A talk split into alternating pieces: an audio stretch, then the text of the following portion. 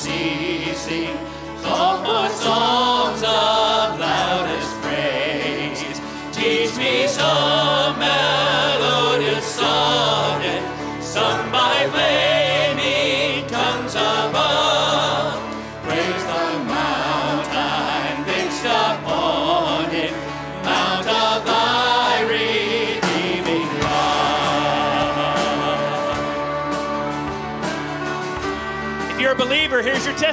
Sing it out. I was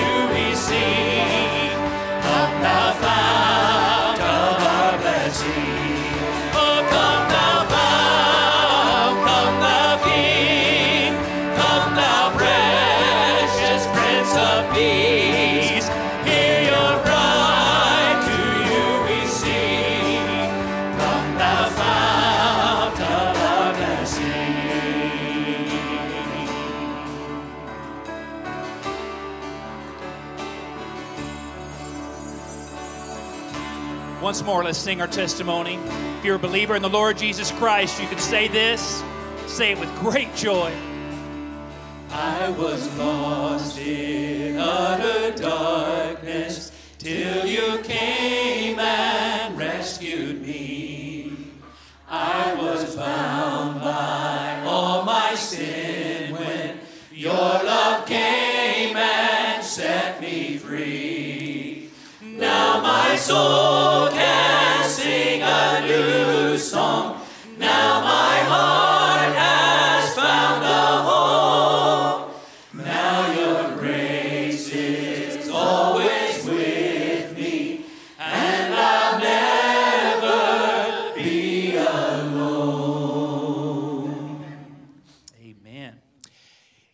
wonderful that the children are joining us today. They always come in and uh, they want to see their buddies be baptized whenever we have a child being baptized. So, welcome, kids.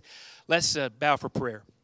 Lord God, we come before you now and we just want to give you all of our praise, all of our worship, our adoration. Lord, you deserve it. We give it. And uh, Lord, we thank you for the four that are being baptized today, a symbol of how they were once dead to sin but raised to a new life in Jesus Christ. And we just give you all the praise and all the glory for that. Lord, help us to worship you today in spirit and in truth. In Christ's name we pray. Amen. Well, it is certainly a blessing to greet you from baptismal waters. And we have several candidates, and we rejoice uh, in the Lord God saving souls and then obedience to follow our Lord's Great Commission. Our first candidate is Carly Garrison. And one thing I would say about our children is a special thanks to parents who, uh, who listen to them, talk with them. Uh, we never want to foster decisional regeneration, which doesn't actually exist unless God saves. We want to look for the fruit of repentance in their lives, and I'm so thankful for that among our parents. And so, Carly, upon your profession of faith, trusting Jesus as your Lord and Savior, it's my privilege, my sister, to baptize you in the name of the Father, Son, and the Holy Spirit. For we are buried with Christ through baptism. We are raised to walk in newness of life. Hold So, I forgot to mention if you're here uh, and you're uh, a kin person that came, kinfolk, to see Carly baptized, stand up. All right, look at there. All right. Praise the Lord. Okay. All right. This is Will Austin, and very similar to Carly. Uh, the Lord saved him quite a while ago, and parents worked with him and talked with him, and the fruit of repentance is in his life, and his life lived for the Lord. Will, upon your profession of faith, coming to know Jesus as your Lord and Savior, it's my privilege to baptize you, my brother. Family, stand. Sorry about that. Stand up, family, as a witness. I baptize you, my brother, in the name of the Father and Son and Holy Spirit. For we are buried with Christ through baptism. We are raised to walk in newness of life.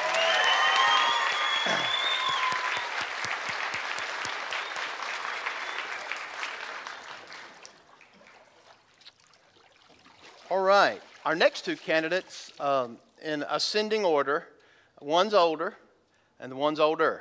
All right? I told them that. And both of them. Whoa. I'm already here. So. I, I actually told uh, one of the parents threatened that their son would do a cannonball. And I said, just don't mess my hair up. Well, Brian just splashed me right here. So. Love you, brother. Yeah. All right. That's a grand entry both of these candidates, Brian and Mike, trusted Christ at an early age or were not sure when they look back on their salvation. So we call this getting your baptism on the right side of your salvation. You are baptized after you trust Christ. And so through prayer, both of them felt like, you know what, I need to be obedient in the area of baptism because I believe I was saved after I thought I was. All right? So Brian is our first candidate, Brian Spencer. Brian, upon your profession of faith, knowing Jesus as your Lord and Savior, it's my privilege to baptize you, my brother, in the name of the Father, Son, and Holy Spirit. Bear with Christ through baptism, raised to walk in newness of life.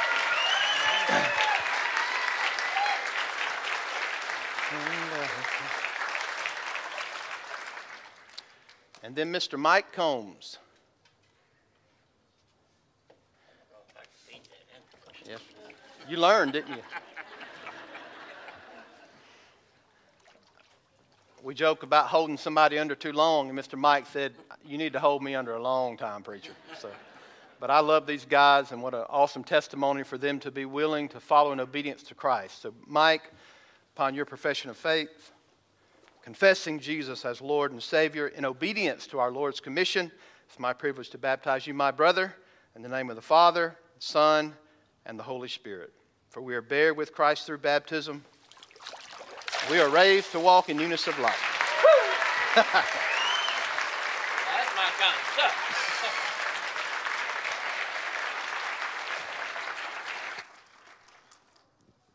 Amen. We do really appreciate the families being here for that. Uh, by the way, our first baptizee, uh, her uh, grandma and grandpa are, are here. They've been longtime church members, and they just celebrated, Ron and Judy Garrison, they just celebrated 60 years of marriage Thursday. God bless you guys. God bless you. We would like to remind folks that um, the, uh, the FBCO connection card, uh, if you're a first or second time guest with us, uh, or you're a 10th time guest, you've not filled out one of these before, please fill this out. Let us know who you are so we can uh, have a record of your attendance and answer any questions, minister to you however you uh, would like. You can uh, let us know um, your, information on that card. And then a new card that we have available is this little business size card. It's just an in, invite card to Resurrection Sunday. Okay, so uh, we're getting trying to get these out to the community. So just grab four or five of those and, and give those out uh, to folks you know at your work who maybe aren't regular attenders of a church. We'd love to have them worship with us and. Uh, and uh, help just pray that they would receive the, the word of the Lord as it's preached that Sunday morning. So please be a part of that outreach uh, effort this, this year. All right? Well, let's sing together this great song that reminds us of our sovereign King. He is sovereign over us.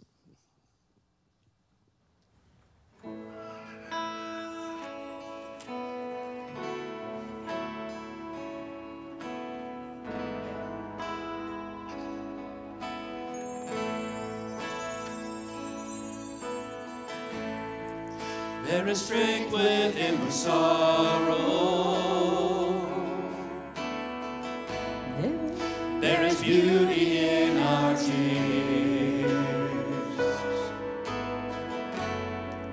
And you meet us in the morning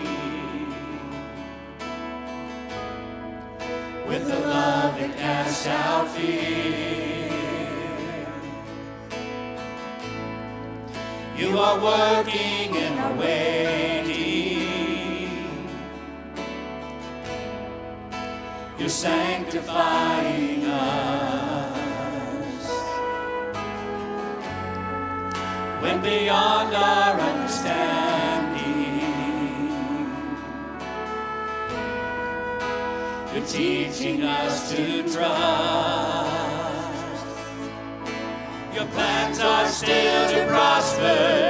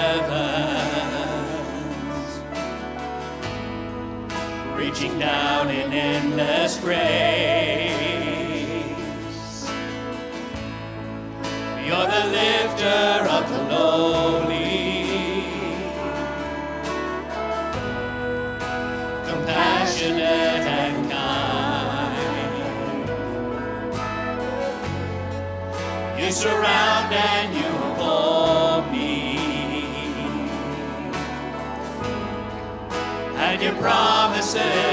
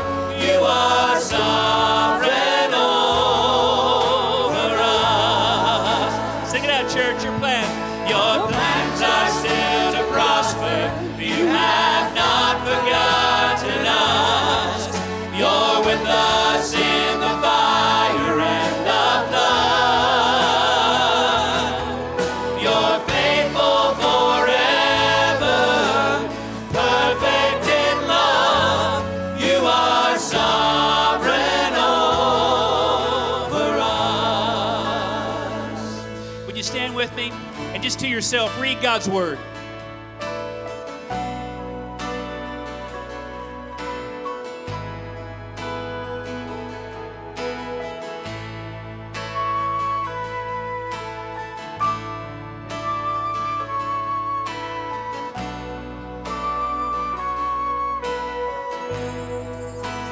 Even what the enemy means for evil, even what the enemy means for evil. You turn it for our good. You turn it for our good and for your glory.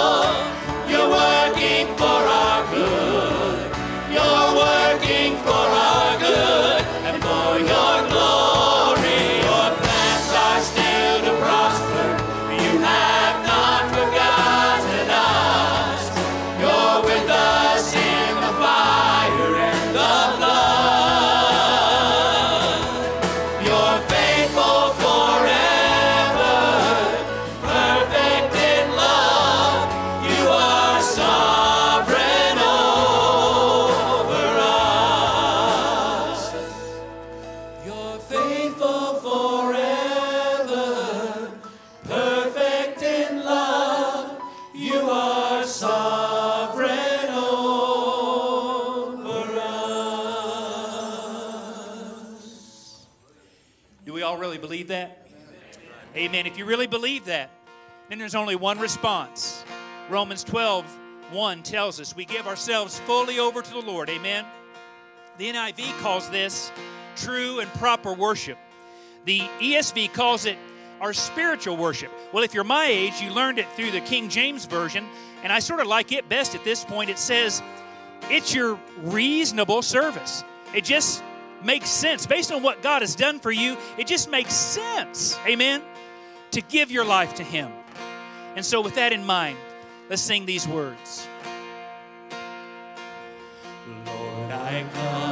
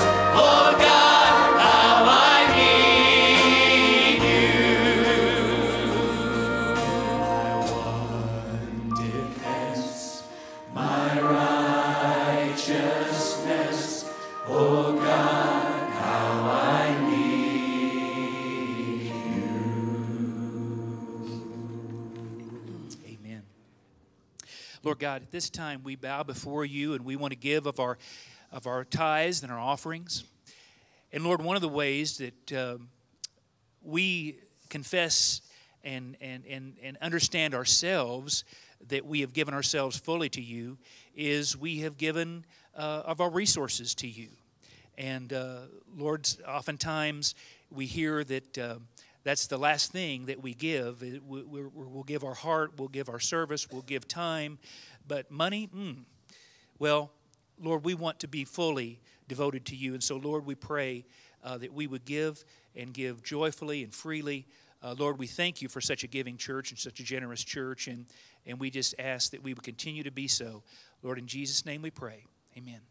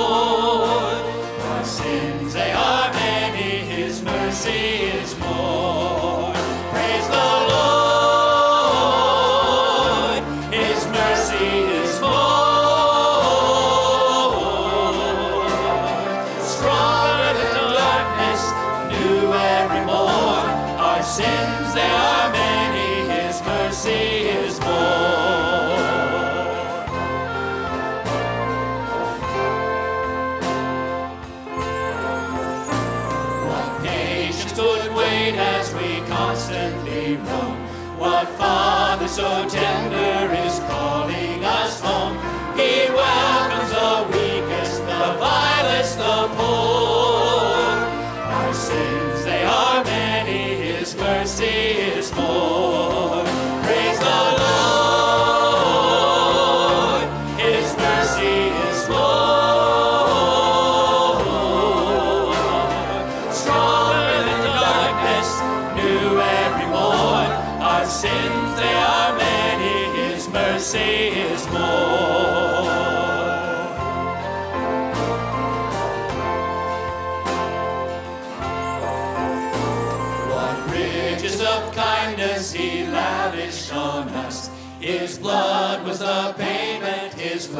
was the cost.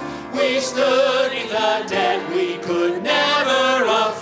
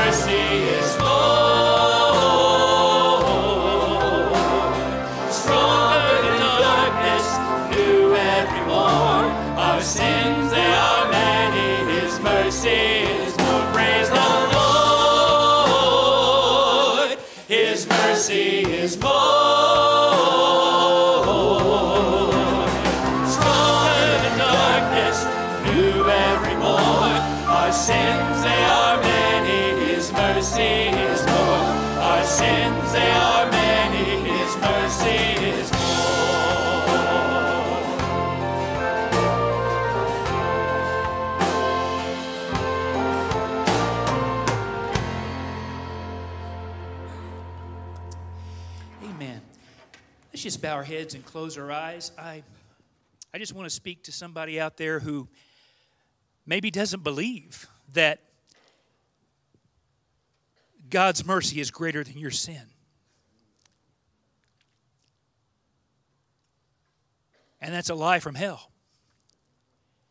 His mercy is so much greater. He can save anyone, anywhere, anytime. So let's just, uh, maybe you need to pray for yourself. Maybe you need to pray for a neighbor, but let's just pray as we sing that chorus one more time. Praise the Lord, His mercy is more. Stronger than darkness, new every morn. Our sins, they are many, His mercy is more. Our sins, they are many, His mercy is more. Amen.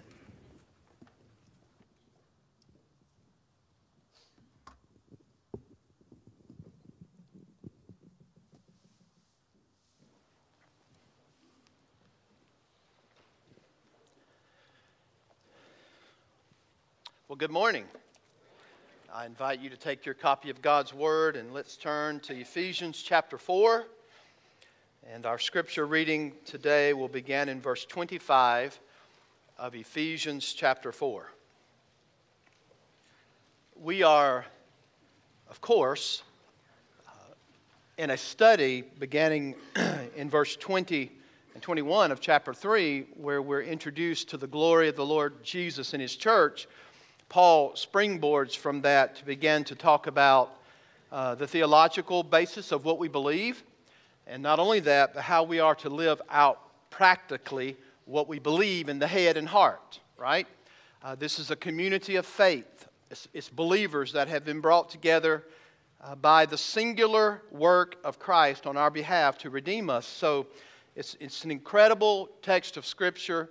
I think that churches in general have a, an erroneous understanding of what church is. Um, we call that the doctrine of ecclesiology.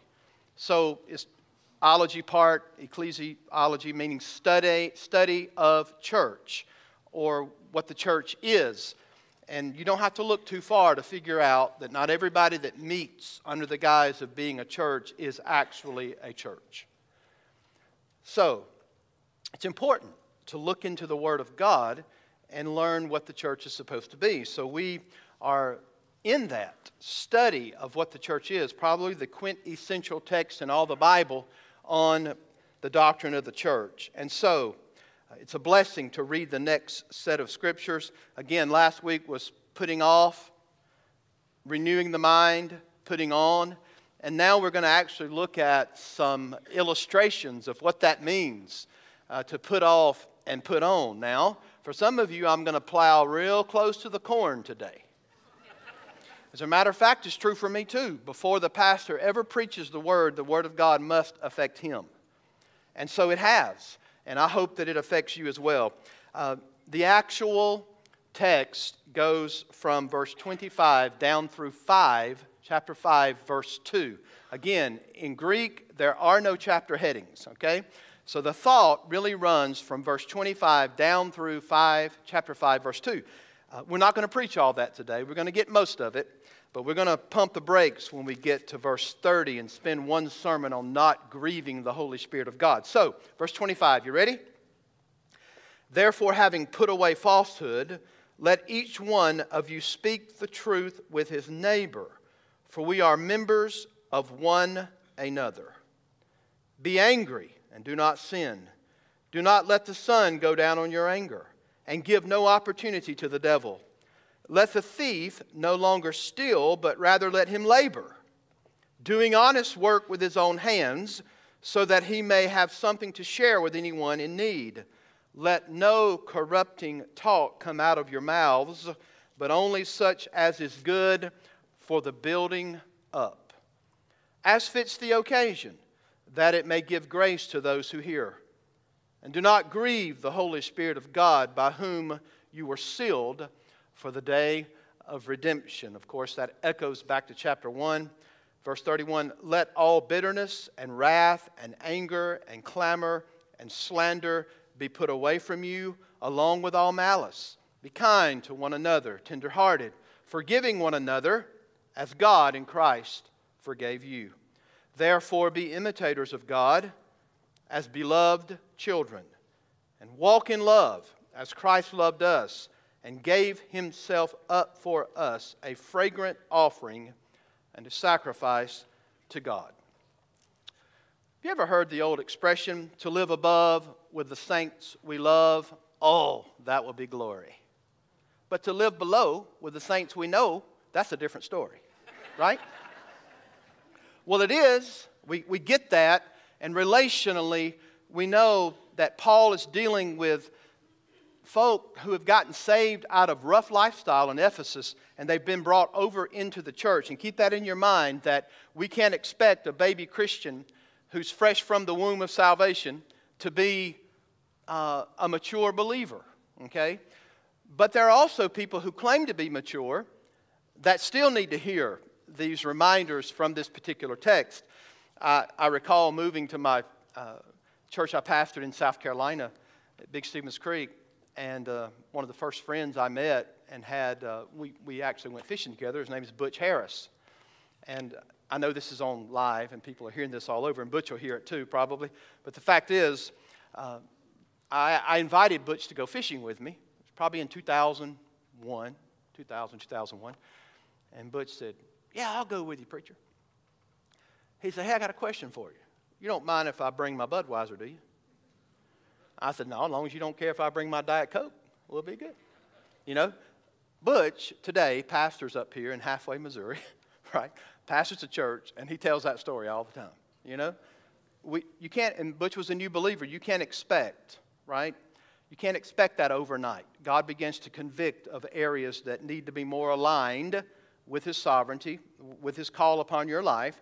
And so that's, that's the way this text really is drawn out for us. Just think about the influx of people upon hearing the gospel that got saved and God brought into the church of Ephesus. There's so many uh, of those people that were brought in. So let's tie this to the context. So the section logically connects with what precedes. And what precedes it? The putting off and the putting on. So the admonitions that are coming up are very, very practical. Are they not? Don't lie. Tell the truth. That's, that's pretty practical. So they're simple exhortations, but there's, don't miss the point that all of the exhortations are grounded in theology, right? Bad belief leads to bad behavior. It, every time. So Paul is not only going to say, here's the negative, he's going to turn it around and say, here's the positive. Okay? And the positive is going to be theological.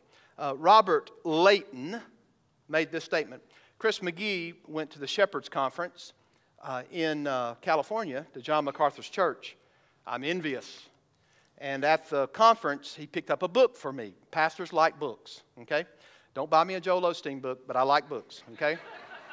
so he brought me a Puritan quote book, and here's what Robert Leighton said The main of a Christian's duty lies in these two things patience in suffering and avoidance of sin. So true in the Christian life. So these exhortations give us perspective. It actually not only gives you perspective, it gives you inspiration and a pattern to follow. Why? This is good news for us because we, we all deal with, at times, sinful habits, sinful thoughts, uh, things that we know full well are the old man, as given in this text of Scripture. But here's the deal our change is not only possible, according to the Word of God, change in the life of a believer is expected. Why? Because you belong to Jesus. I am crucified with Christ, nevertheless I live. Yet it's not I that lives, but Christ who lives in me. And the life that I now live in the flesh, I live by the faith, I live by faith in the Son of God who loved me.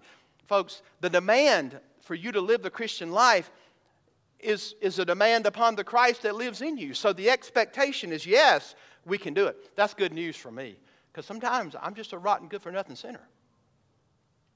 You are too, right? Just think about how much we need to be changed. We, we've got this wrong impression that 30 years ago I prayed this prayer and I'm good, preacher. Well, how are you living today? If, if there's not a change that's, that began when you trusted Christ, that's continued to go through sanctification, then I'm telling you, folks, what you got in the beginning was a profession uh, without uh, possession. Because when Christ comes to live in you, it's going to be a, a full lifelong journey of putting off, renewing the mind, and putting on. Folks, in order, young people, for you to survive in this climate, you, if you're a believer, you better be putting off the old, renewing your mind and putting on the new. Amen? We must. So, Paul is going to give us these imperative commands, and it's interesting to look at the style in the Greek language. He kind of shifts to this new style of giving these just one after another points of imperative commands followed by a, a positive command for us. It's going to go all the way through the text. Another aspect of this is notice again uh, this inclusio of love.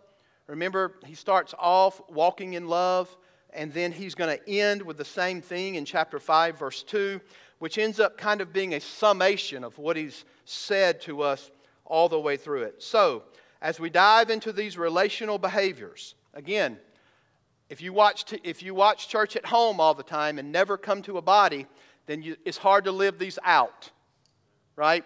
These are relational things lived out in the body of Christ to which God has called you to belong to. So we live them out among one another. So our sins affect others negatively. Just as our righteousness, our righteous living will bless others positively. So, Tony Merida says we must not only throw our dirty clothes in the hamper, we must also put the new suit on as well, right? So I, I love the admonitions here because you get the negative, do not lie. You get the positive. Why? Because we're neighbor, we're, we're, we're, we're joined to one another, so don't do this, okay? The theological vein I want you to think about as we dive in has to do with the fact that each exhortation is followed up by a statement. And I think this is important to think about. You're to put away lying. Why? Because we're members of one another. That's the theological principle that ought to govern this church. When we treat, we got to think about how we treat one another. Why? Because we're joined together. We're members of the body. We're told not to be angry and to sin when we're angry. Why? Because the devil will get a foothold. That's the theology. The enemy's looking for an opportunity to get a foothold. We're told here that uh, we should not have unhealthy speech. Why? Because when you do, it grieves the Holy Spirit of God. So, in other words, theologically, you need to know something about the Holy Spirit. And then again, of course, we're told to forgive others. Why? Because we've been forgiven much by Christ. That's the theological parameters you think about as you put off these things. We sing it at this church often, don't we? Theology that leads to practice. I believe in God our Father. I believe in Christ the Son. I believe in the Holy Spirit and in God's holy church. We could add things to that. Well, we need to know what we believe about the Holy Spirit and the church and the doctrine of sin and the devil and the doctrine of Christ, the doctrine of the cross. These affect these beliefs affect us. Okay, that's all introduction. You ready? All right, let's hit these fast. Don't lie but speak the truth. Therefore, having put away falsehood, translation, do not lie, put away falsehood, let each one of you speak the truth with his neighbor. So, we're to give up lying, but we're to speak the truth to our neighbors. So, Paul is balancing a negative prohibition, do not lie, with the positive that we are neighbors, right? We're in a community of faith. So, if you back up to verse 21 and verse 24, we're going to find that truth comes from God Himself, and that truth is found in the Lord Jesus Christ. So, that being true, if you belong to Him, you're identified with Christ, then the distinguishing mark of a believer ought to affect the way you speak. Y'all say amen, so I'll preach faster, right? If you just sit there glazed over like a donut, it won't happen, right? We, we have to, you got to help me. So we learn back in verse 15 that we confess the truth as the basis for community life in Christ, but here the stress is, is the absence of telling lies and cultivating a life of truth that is lived out in the community of faith. So, where did this exhortation come from? If you're a student of the Bible and you see something like, therefore having put away falsehood, you immediately start thinking about Paul, and Paul was drenched in Old Testament scripture. He was. He knew it extensively before he ever trusted Christ. But once he trusted Christ, the light came on. Things are different. You, you see things that you, you, you never thought you would ever see in the Word of God when you know the author of the Bible. Right? So when Paul trusted Christ, things changed. But here, Paul is actually quoting from the Old Testament. Zechariah chapter 8, verse 16. We're told in Zechariah chapter 8, verse 16. If you don't have time to turn there, just listen. These are the things that you shall do speak the truth to one another, render what is true at the gates that makes peace. So that's where Paul gets this admonition, this exhortation. So, why is that important? Well, most people think that it's simply because Paul is trying to validate what he's saying in the New. So he says, Well, this is written in the Old Testament, and I'm bringing it over to the New to let you know that you should not speak lies, but deal in truth with brothers and sisters in the Lord, right? There is no question about the fact that that could be the case. Okay? He is drawing from the Word of God as he writes the Word of God. We, we know this. But I think there's something that is more profound in the connection of why Paul cites Zechariah 8, verse 16. And I think the reason is he's looking ahead in Zechariah 8 to a day that's coming in the future. If you read Zechariah 8, we call this salvation historical. In other words, he's projecting out what Christian living should actually look like in Zion. Are y'all listening? Right? He, he's giving us this. So if you read Zechariah, he's given a future depiction of God's people in the New Jerusalem. And the language itself is picked up by Paul to say, this is what a new person in Christ ought to look like. That's what he's doing. He's talking about a community that's coming in the future ages. And this community is addressed in Zechariah 8 and also in Ephesians chapter 4. So in reference to Zechariah 8:16, speak the truth to each other. That's the very first admonition that he gives the people of God in Zechariah 8, right?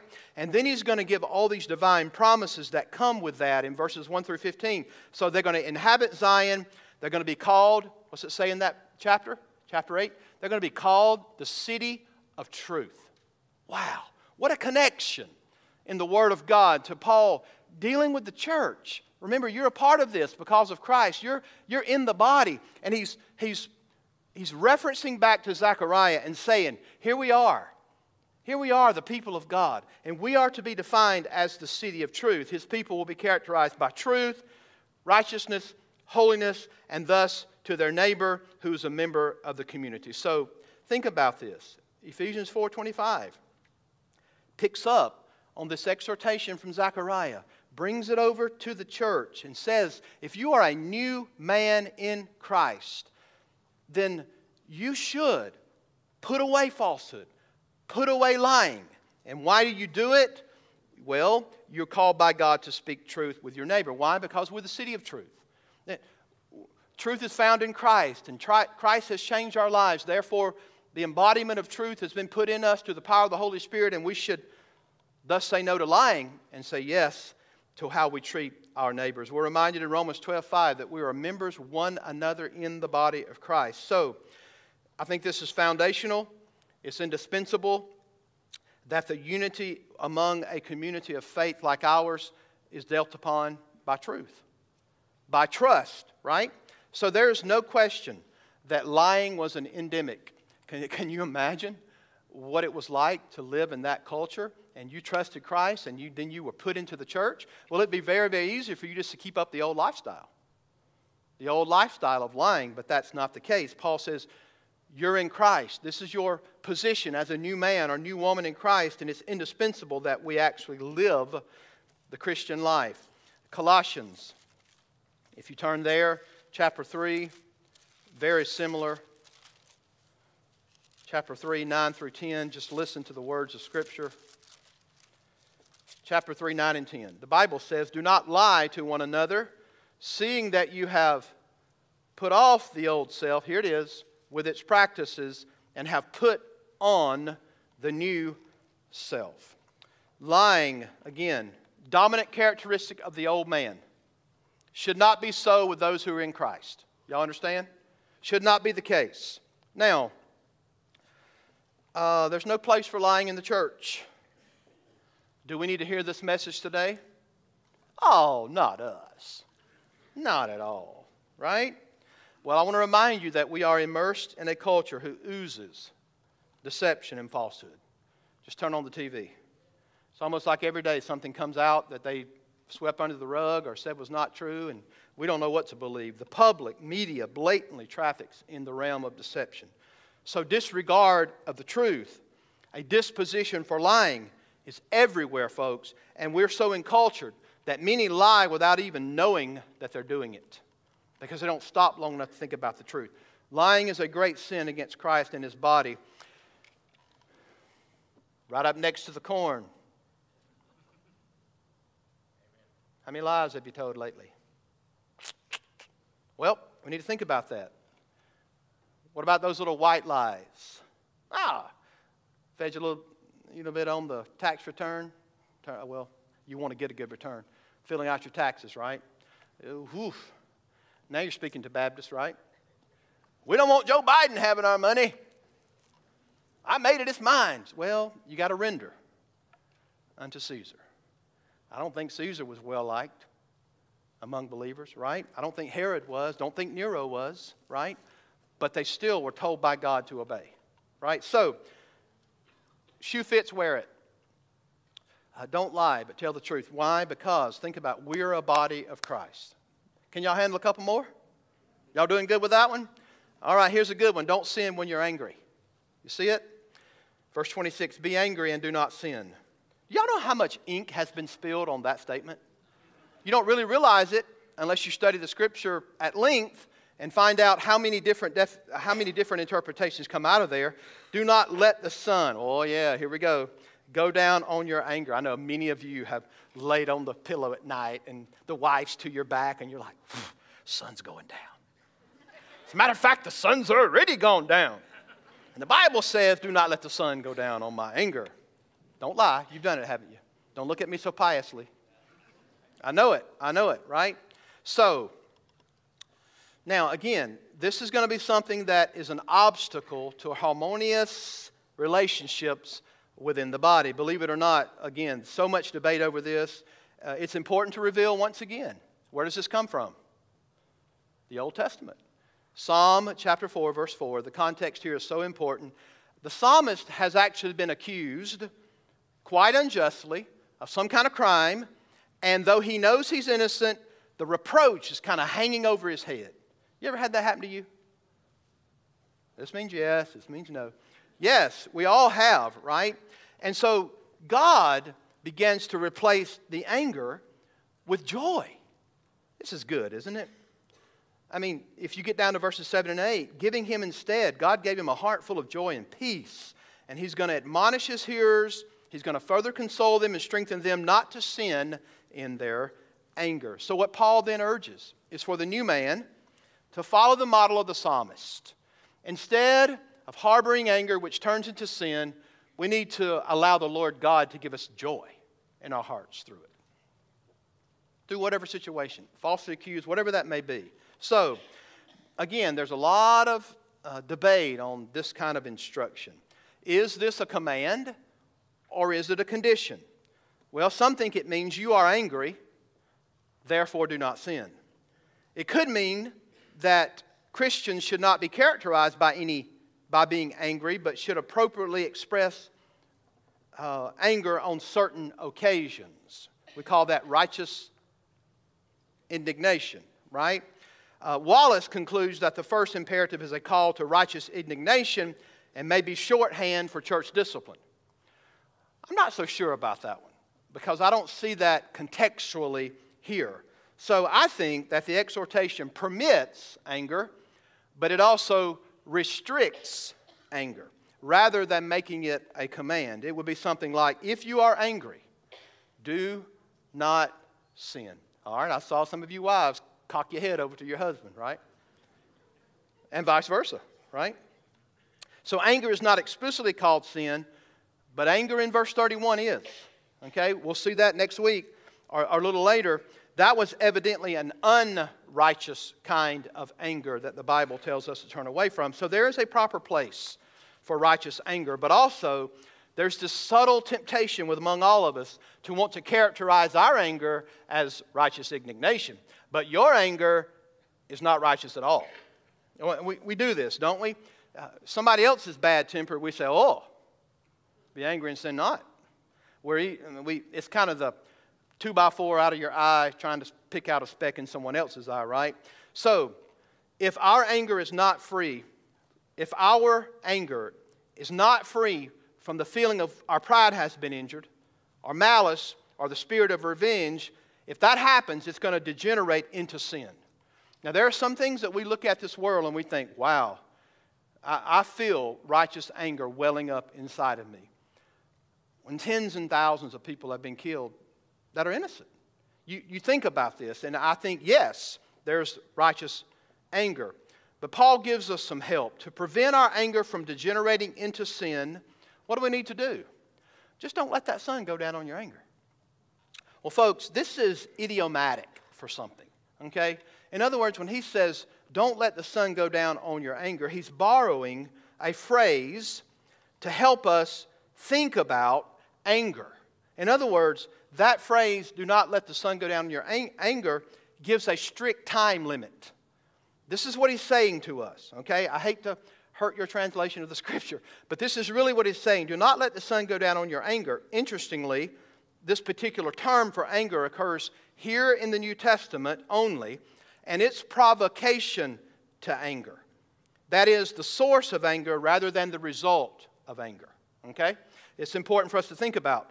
Apparently, this was a proverbial statement, which is why it should be interpreted figuratively. Sunset, regarded as time limit. Hey, we've been talking about that, right?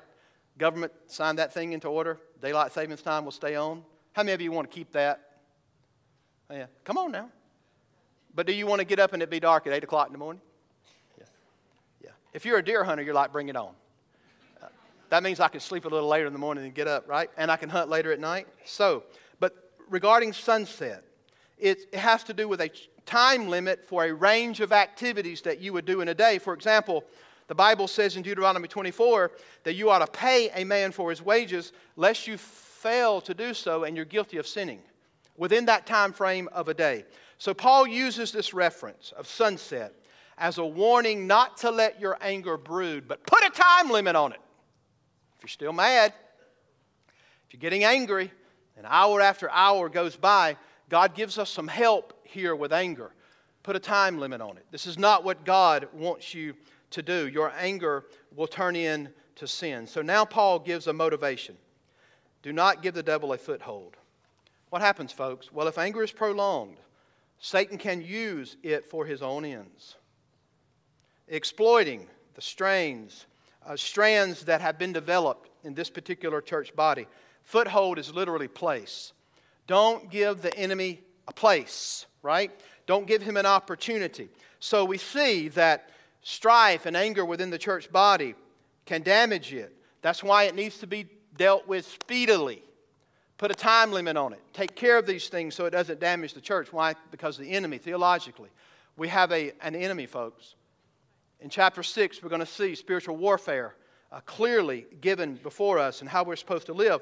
This particular verse helps us understand that warfare that we're engaged in and that the enemy himself is looking for uh, that area he can get into like someone staying mad, like a good old Baptist deacon that just got ticked off. Do you know how many men have served as deacons in past years? They got mad with one another and they carry that on until they're hit the grave.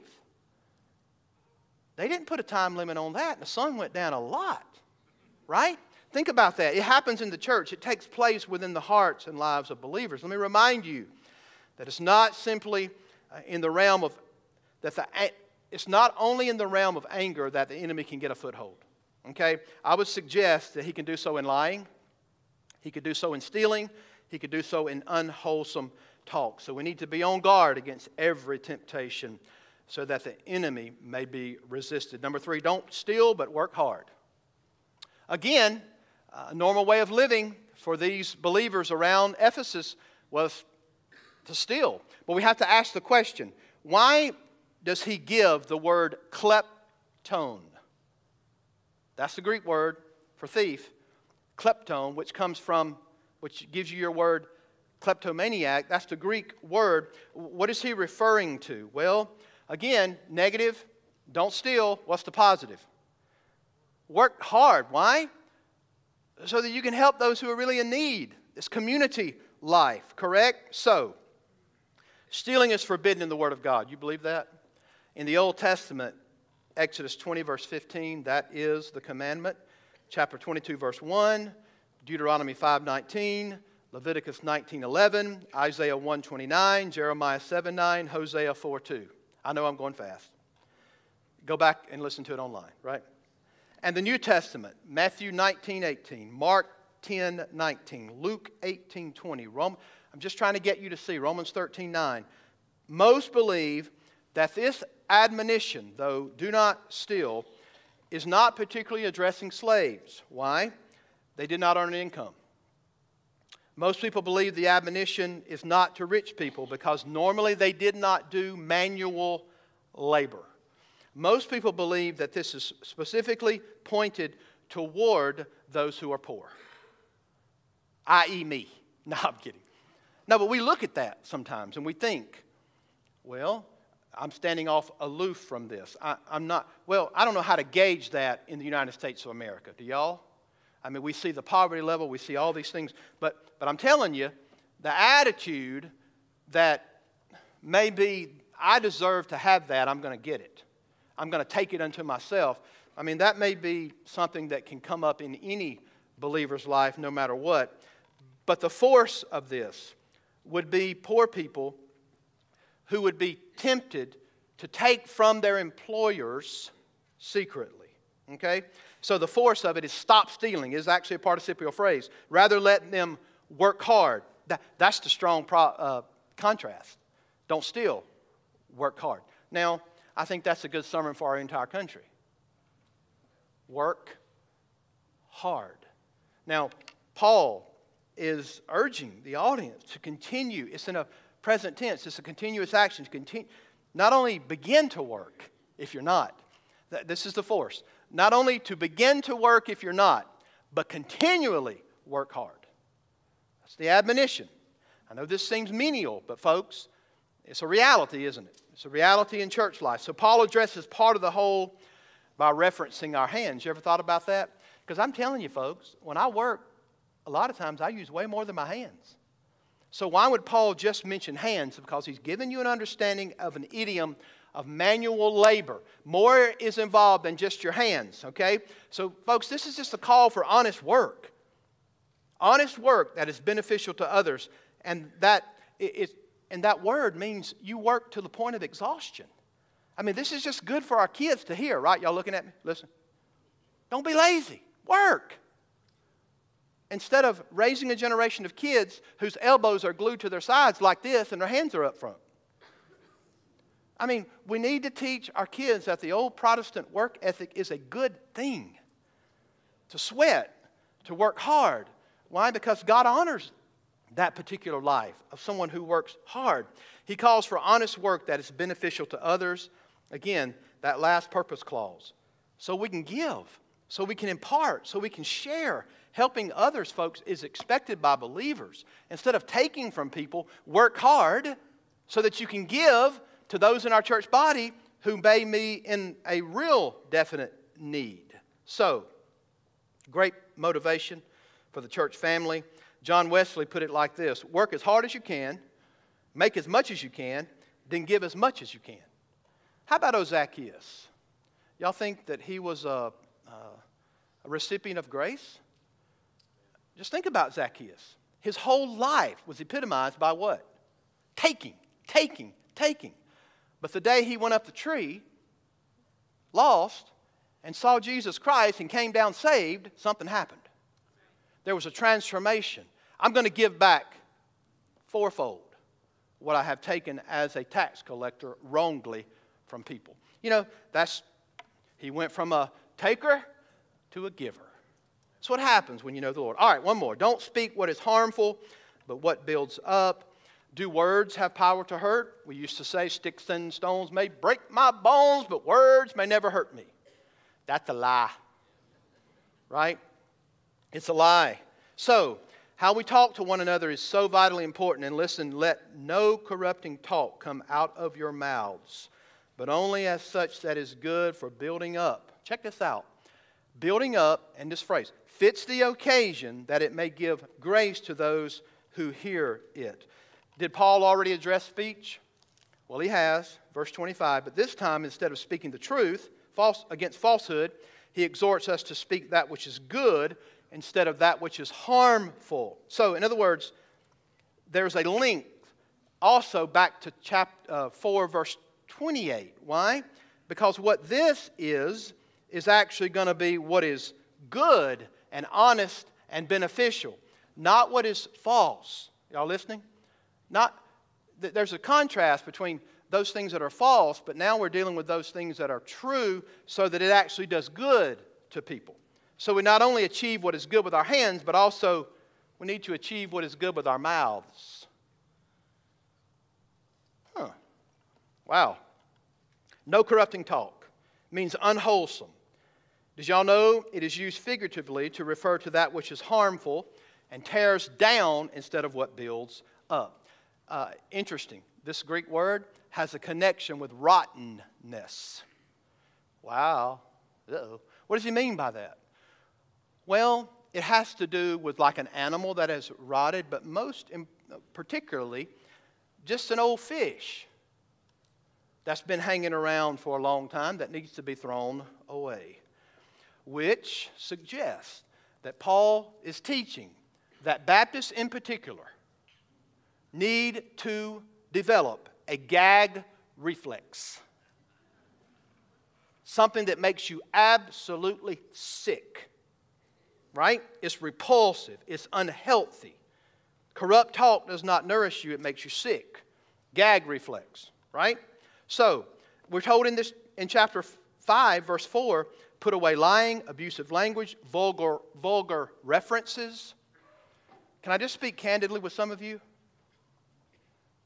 The word that is often used freely, that I hear often, and I, I don't want to say it up here, but it begins with an S U C K. Did you know that that's not good? That is unwholesome talk. And young people, you need to hear this. That's not okay. Older people, you're just as bad. That's not okay. Now, I have some words that I probably use that I shouldn't. I'm not going to talk about them, but let's talk about yours, right? but when I hear that one, I'm thinking, have you stopped for just a minute to think about that? Don't, don't think about what you're saying. Don't, don't let these things just come out all the time. It's just, and I know some of those big words that people drop on TV make us cringe, but we need to be careful about anything that's idle talk. You know, I, I know you can be legalistic and wave that flag, but folks, it's hard to think that some of those words bring grace to those who hear them, right? And we need to think about some of those things. Augustine hung a sign on his dining room wall that read this Whoever speaks evil of an absent man or woman is not welcome at this table.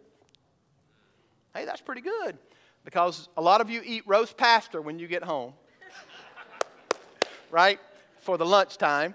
Or, or we entertain somebody's absent and we're just using speech and speaking against that individual and harmful things and tearing down that not, should not be the case. Okay, here it is.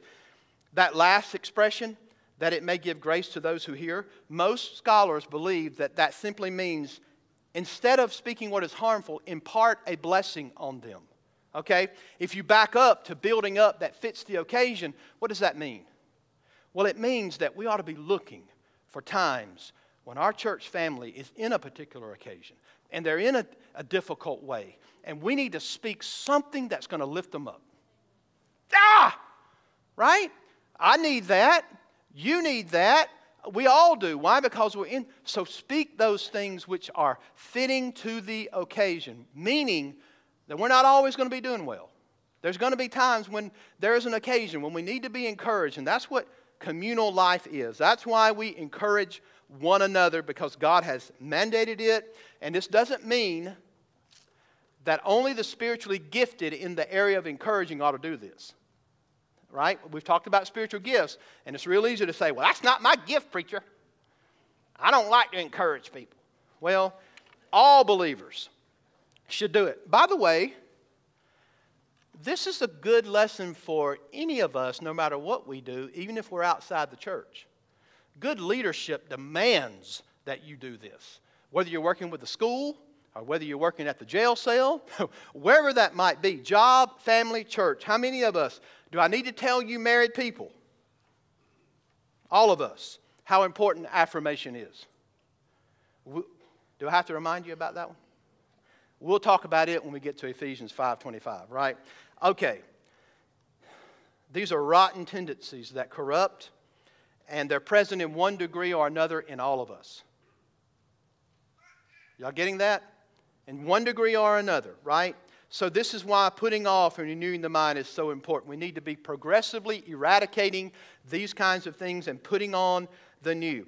So, there's been this emphasis upon speech and other things. I want to remind you that Satan will exploit whatever situation he can to try to gain a stronger influence in this body. We must not allow that to take place. I think the best thing for us to do is to envision the enemy, Satan, standing ready right there with a whole container of gasoline that he wants to pour on the fire when there's any kind of uncontrolled passion and cause it to flame out of control. Okay? So here's the lesson don't lie, but speak the truth. Don't sin when you are angry. Don't steal, but work hard. And don't speak what is harmful, but what builds up. I would call this faithful Christian living. I would call it walking worthy of the manner by which you have been called. Amen. All right, the invitation is this all you liars, hit the altar. No, it's real easy for us to point the finger at someone else, but you and the Holy Spirit of God only know, right, what the situation is in your mind and in your heart. Uh, maybe this is an employer today, employer today who says, you know what, I, I need to treat my employees better based upon some of these things. May, I don't know what God is calling you to do. Here's the thing I will tell you that none of these things are possible without Jesus, right? This is not to say do all these things to gain salvation. No, if you're in Christ, this is what ought to take place because you have been regenerated and made alive. Amen. And the help to do that is the Holy Spirit of God and God's written word. Amen. All right, let's pray. Father, help us during our invitation time. Uh, may we be sensitive to your spirit. Lord, uh, forgive us. We look at that ending admonition.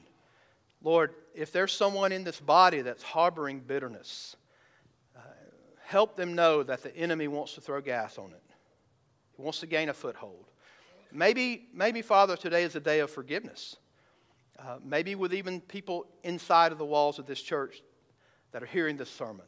Lord, whatever it may be. Father, if someone is lost, May they trust Jesus. They've seen the gospel made visible in baptism, buried with Christ, raised to walk in newness of life. Baptism doesn't save, but it's a picture of what actually has taken place inside of us. Lord, help us. In Jesus' name, amen. Let's stand and sing. We haven't sung this uh, invitation hymn in a while. I give all, every aspect of my life. We'll mention several things, but we'll start with service. I give all my service to you. I give all my service to you. I give all my service to you. No matter the cause or what others service to you. Future, I give all my future to you. I give all my future to you. No matter the cost or what others do, I give all my future to you. I give my worship. I give all my worship to you. I give all my worship to you. No matter the cost or what others do, I give all my worship to you. No matter the cost, no matter the cost or what others do, I give all my worship to you. Well, amen. Jesse, this is Jesse Wiggins, and uh, Jesse is a resident of Alabama. And God still saved him. Can you believe that? no, Jesse practically grew up with my boys in Alabama, and uh, we love this guy. He uh, is employed right now at Cox, but he's a travel nurse, and we're praying that the Lord's going to settle him here. So anybody that works for Cox, give the boy a bunch of money, he'll stay here, right? Amen. But no, seriously, he uh, is a nurse there, and just dear friends of ours. But he has trusted Christ. He does know the Lord. He has followed in believers' baptism, and his desire is to unite with church membership here at First Baptist Ozark. Amen. So we welcome him here. Hey Jesse, I'll get you to go back there with Chris and Don, and we'll let everybody welcome you here. All right. God bless you. All right. It's been a good day to be in the house of the Lord. Uh, we uh, look forward to coming. Come back tonight. Our youth pastor, Brother Jeffrey, is going to be preaching tonight. And I look forward to hearing from him. I like to hear preaching. Amen. I like to be on the receiving end, too. So we, we are so thankful for uh, Jeffrey and what God is doing in his life and our youth. And so I hope you'll come back tonight. All right? Did I miss anything, David? Okay. God bless y'all. Hey, let's sing. Even what the enemy means for evil, he turned to our good. Even what the enemy means for evil, you turn it for our good. You turn it for our good and for your glory.